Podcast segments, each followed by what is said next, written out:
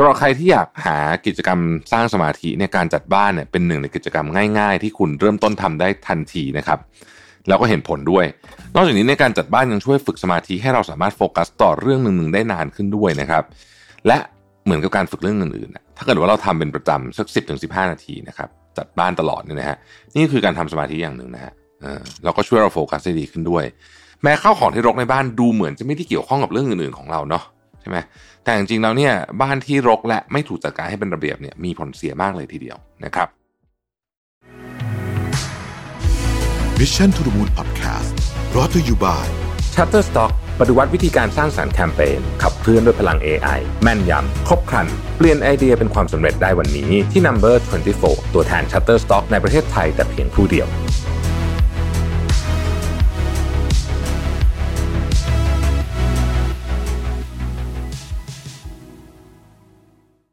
สวัสดีครับยินดีต้อนรับเข้าสู่ Mission to the Moon Podcast นะครับ คุณอยู่กับรวิทยานุสาหะครับ ในช่วงปีใหม่แบบนี้เนี่ยนะฮะผมเชื่อว่าหลายท่านเนี่ยมีการทำกิจกรรมอย่างหนึ่งที่เรามักจะทำกันตอนปีใหม่ก็คือการจัดบ้านนะครับ เพราะว่ามันอาจจะว่างด้วยมั้งนะฮะแล้วก็เป็นจัดการจัดบ้านใหญ่นะฮะมีการจัดบ้านแล้วก็เอาของที่ไม่ใช้ไปบริจาคไปอะไรจัดไปจัดการไปทิ้งไปอะไรก็ว่ากันไปนะครับ แล้วก็อาจจะ บางคนเปลี่ยนเหมือนกับพื้นที่ใช้สอยในบ้านเนี่ยก็ช่วงนี้แหละนะครับปีใหม่เนี่ยเป็นอันที่คนทำเยอะนะครับ ก็ต้องบอกว่าจริง ๆ การจัดบ้านให้เป็นระเบียบเนี่ยนะครับ เป็นเรื่องที่ที่ควรทำอยู่แล้วเนาะแต่บางทีเราก็เหนื่อยใช่ไหมครับเราบางทีเราก็แบบโอ้กลับมาทำงานก็เหนื่อยแล้วนะฮะก็เลยก็เลยไม่ค่อยมีเวลาทำนะครับ วันนี้ผมเลยอยากชวนคุยเรื่องนี้นะครับเพราะผมคิดว่าการจัดบ้านจัดห้องเนี่ยในเชิงของมันทำให้บ้านเรียบร้อย ก็เรื่องหนึ่งนะฮะแต่จริงๆมันมีเรื่องของมุมมองในเชิงจิตวิทยาด้วยนะครับ แล้วก็การทำงานของสมองด้วยนะฮะบางทีเนี่ยการจัดบ้านเนี่ยนะฮะถ้าเราอ่านหนังสือของมาเรคอนโดเนี่ยนะ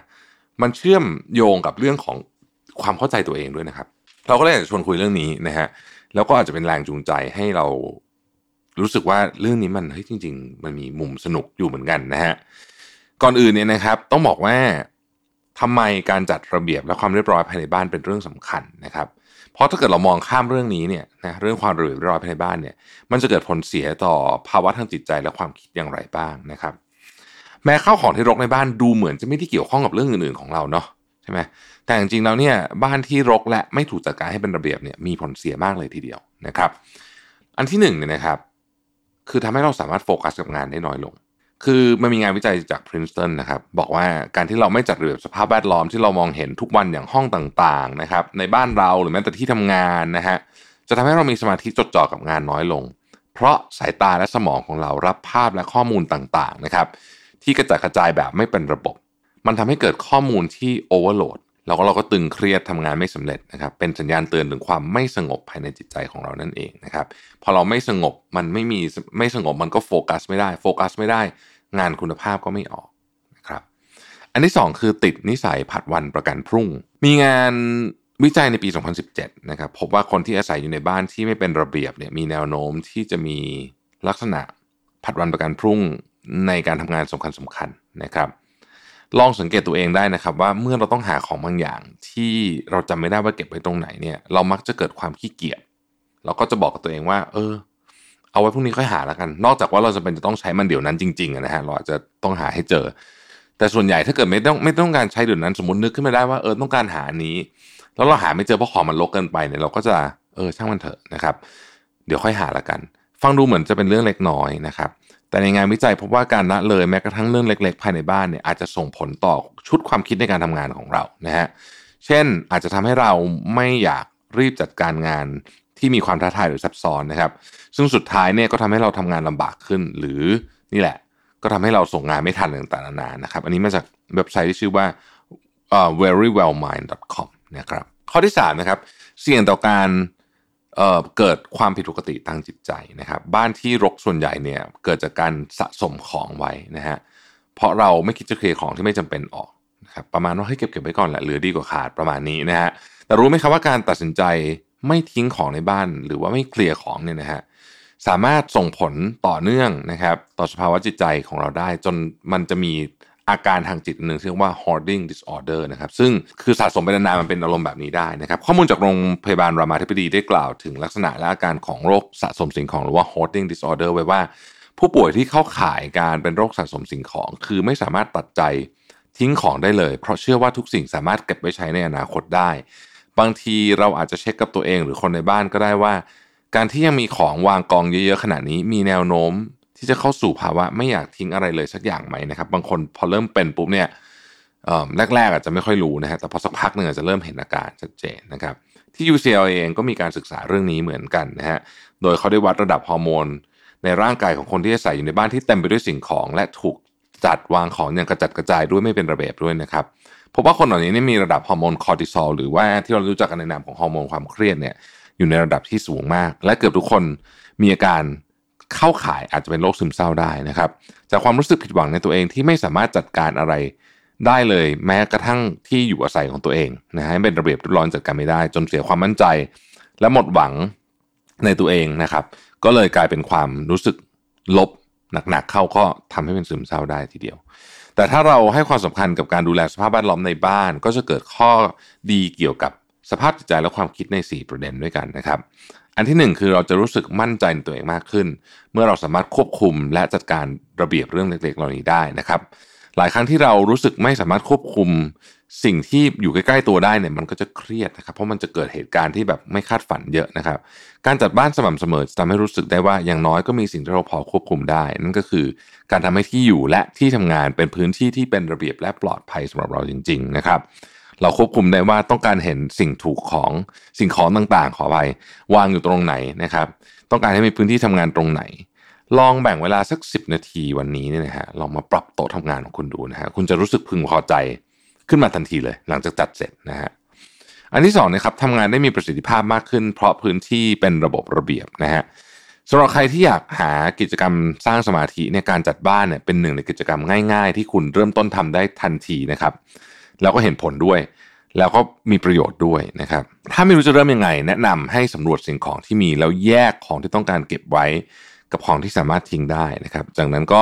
จัดระเบียบประเภทของของนะฮะออกแบบพื้นที่จัดวางอย่างเหมาะสม เมื่อเราเริ่มจัดมุมต่างๆ แล้วเนี่ยเราจะเริ่มมองเห็นภาพสิ่งของต่างๆ ที่ถูกจัดวางไว้ถูกที่ถูกทางและเป็นระบบระเบียบได้อย่างง่ายนะครับ ในบ้านเราเนี่ยนะฮะมันมีของเยอะมากเลยที่มันไม่ได้ใช้แล้วว่าแต่เราไม่ได้ทิ้งเพราะเราไม่ได้จัดมันนะครับ ยกตัวอย่างนะฮะยาที่หมดอายุ นะครับยาที่หมดอายุเนี่ยหลายหลายคนมีเยอะมากนะครับคือแบบแบบเยอะจริงๆอะ่ะแต่ไม่ได้จัดสักทีมันก็เลยดูแบบโหเต็มไปหมดแบบต้องตัดใจฮะคือยาหมดอายุปีนึงแล้วอย่างเงี้ยนะฮะวันนี้เลยไม่กินเลยนะครับ อีกอีกปีหน้าเราก็ไม่กินอยู่ดีอย่างเงี้ยทิ้งมันไปเถอะของหลายอย่างที่เสื้อผ้าเหมือนกันนะครับเสื้อผ้าเนี่ยถ้าไม่ได้ใส่มาหลายปีแล้วอะเอาไปบริจาคดีไหมนะฮะอะไรแบบนี้ต้นคอมบางอย่างนะครับกระเป๋าไม่ได้ใช้มาสามสี่ปีแล้วเนี่ยโอกาสจะได้ใช้นี่มันน้อยมากเลยนะ นอกจากแบบ คุณคิดว่ามันมีเหตุการณ์บางอย่างที่ที่ที่รออยู่ข้างหน้าจริงๆนะฮะคือของพวกนี้พ่อออกไปปุ๊บเนี่ยนะฮะตอนแรกจะรู้สึกเสียดายนิดนึงนะตอนแต่ว่าถ้าเกิดว่าเราเข้าใจว่าเอ้ยจริง ๆ คนเราไม่จำเป็นจะต้องมีของเยอะขนาดนี้เนี่ย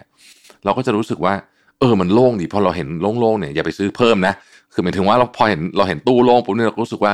เออเราสามารถจัดการอะไรต่างๆได้นะครับไม่ใช่แน่นขนาดเวลาจะเอาของทีนี่ต้องลื้อของเต็มไปหมดอย่างเงี้ยนะฮะนอกจากนี้ในการจัดบ้านยังช่วยฝึกสมาธิให้เราสามารถโฟกัสต่อเรื่องหนึ่งๆได้นานขึ้นด้วยนะครับ และเหมือนกับการฝึกเรื่องอื่นๆถ้าเกิดว่าเราทำเป็นประจำสักสิบถึงสิบห้านาทีนะครับจัดบ้านตลอดเนี่ยนะฮะนี่คือการทำสมาธิอย่างหนึ่งนะฮะเราก็ช่วยเราโฟกัสได้ดีขึ้นด้วย เมื่อพื้นที่ในบ้านและที่ทำงานถูกจัดเป็นระเบียบแล้วเนี่ยเราจะทำงานได้สะดวกขึ้นประหยัดเวลามากขึ้นนะครับ เราก็จะทำให้เรามีแบบคล้ายๆ กับความสงบในจิตใจด้วยเวลาคุณเห็นของรกๆเยอะๆมันก็เราก็รู้สึกไม่ค่อยสงบถูกไหมฮะ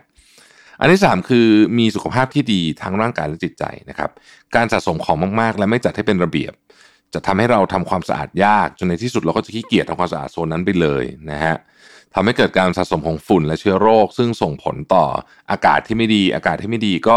ทำให้เราเนี่ยสูดอากาศที่ไม่ดีเข้าไปนะครับ ยิ่งคนมีเป็นภูมิพงภูมิแพ้เนี่ยยิ่งต้องระวังนะฮะอาจจะ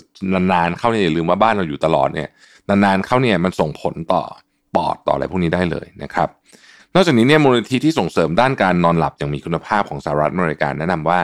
การทำความสะอาดห้องนอนเป็นประจำและจัดพื้นที่ภายในห้องนอน ช่วยเพิ่มคุณภาพการนอนได้อย่างชัดเจนนะครับการมีสุขภาพที่แข็งแรง และการพักผ่อนที่ดีก็จะช่วยให้เรามีสุขภาพจิตที่ดีตามมาด้วยนะครับนอนน้อยสุขภาพจิตก็ไม่ดีนะนอนการนอนเป็นเรื่องสำคัญมากนะครับข้อที่4คือพัฒนาทักษะความคิดสร้างสรรค์นะฮะ นักวิจัยจากสถาบันด้านจิตวิทยาของสหรัฐอเมริกาได้ทดลองแยกให้กลุ่มคน 2 กลุ่ม อยู่ในห้องที่ต่างกันคือ ห้องที่มีพื้นที่ว่างและจัดสิ่งของอย่างเป็นระเบียบ กับห้องที่ข้าวของต่างๆในรกเกะกะไปหมดนะครับ โดยที่ทุกคนจะต้องคิดวิธีการใช้ลูกปิงปองให้เกิดประโยชน์มากกว่าการเอามาตีเล่นกัน การทดลองพบว่าคนที่อยู่ในห้องที่ไม่เป็นระเบียบจะคิดวิธีการใช้ลูกปิงปองได้น้อยกว่าอีกห้องหนึ่งนะครับ เพราะสิ่งที่กระจัดกระจายดึงความสนใจ และเสียสมาธิในการใช้ความคิด ในขณะที่ห้องหนึ่งพบว่าการได้อยู่ในห้องที่มีพื้นที่ที่สบายตาสะอาดปลอดโปร่งเนี่ยนะครับช่วยทำให้รู้สึกสงบมีสมาธิ ส่งผลให้สามารถใช้ความคิดสร้างสรรค์และการความคิดนอกกรอบได้นะฮะความคิดสร้างสรรค์เนี่ยก็ต้องการสมาธิในการรวบรวมพลังเหมือนกัน เพราะฉะนั้นอันนี้เป็นประเด็นสำคัญนะครับ นักวิทยาศาสตร์เชื่อว่าความคิดสร้างสรรค์เป็นทักษะที่สามารถฝึกฝนได้ทุกวันนะครับ ไม่จำเป็นต้องฝึกผ่านการทำงานศิลปะหรือดนตรี แต่การจัดระเบียบบ้านก็สามารถเอามาฝึกการใช้ความคิดสร้างสรรค์หรือว่าการเพิ่มพลังความคิดสร้างสรรค์เราได้เช่นกันนะครับรวมถึงเราอาจจะปรับการตกแต่งบ้านตามธีมเทศกาลบ้างก็ได้นะฮะถ้าเกิดว่าเราอยากทำนะครับ เช่นเนี่ยช่วงเนี้ยคริสต์มาสปีใหม่เนี่ยนะครับก็ก็ช่วยให้เกิดความคิดสร้างสรรค์ขึ้นได้ด้วยนะฮะแล้วก็บางคนก็จะเปลี่ยนสไตล์การแต่งห้องนะครับ ก็สามารถทำได้เช่นเดียวกันนะฮะ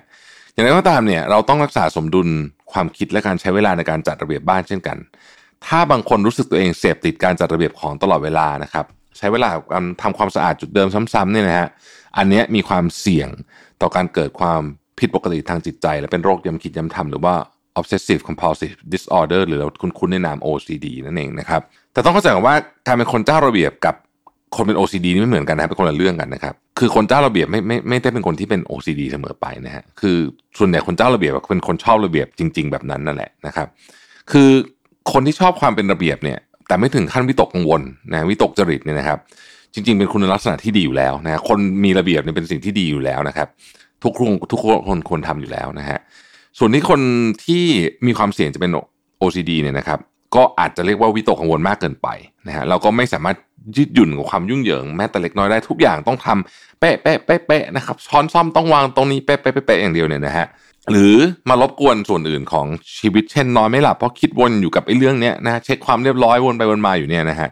อันเนี้ยต้องไปหาคุณหมอนะครับ อาการที่มาจากความคิดกังวลตลอดเวลาเนี่ยส่งผลต่อระดับการสร้างเซโรโทนิน ซึ่งเป็นสารสื่อประสาทที่เกี่ยวข้องกับการควบคุมอารมณ์นะครับ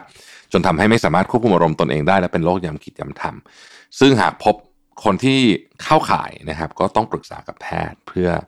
ให้สามารถใช้ชีวิตประจำวันได้มีความสุขและอยู่ร่วมกับผู้อื่นได้อย่างดีด้วยนะครับ สุดท้ายนี้อยากให้ทุกคนมาลองแชร์เดียกันดูนะครับ ว่าการจัดบ้านของตัวเองเนี่ยมีอะไรเทคนิคอะไรที่น่าสนใจบ้างนะครับ ใครมีอะไรน่าสนใจก็ลองคอมเมนต์กันมาได้นะครับ ขอบคุณที่ติดตาม Mission to the Moon นะฮะแล้วเราพบกันใหม่ในวันพรุ่งนี้ สวัสดีครับ Mission to the Moon Podcast Presented by Number 24 ตัวแทน Shutterstock ในประเทศไทยแต่เพียงผู้เดียว ให้ทุกการใช้งานลิขสิทธิ์เป็นเรื่องง่าย สร้างสรรค์ด้วยความมั่นใจ It's not stock it's Shutterstock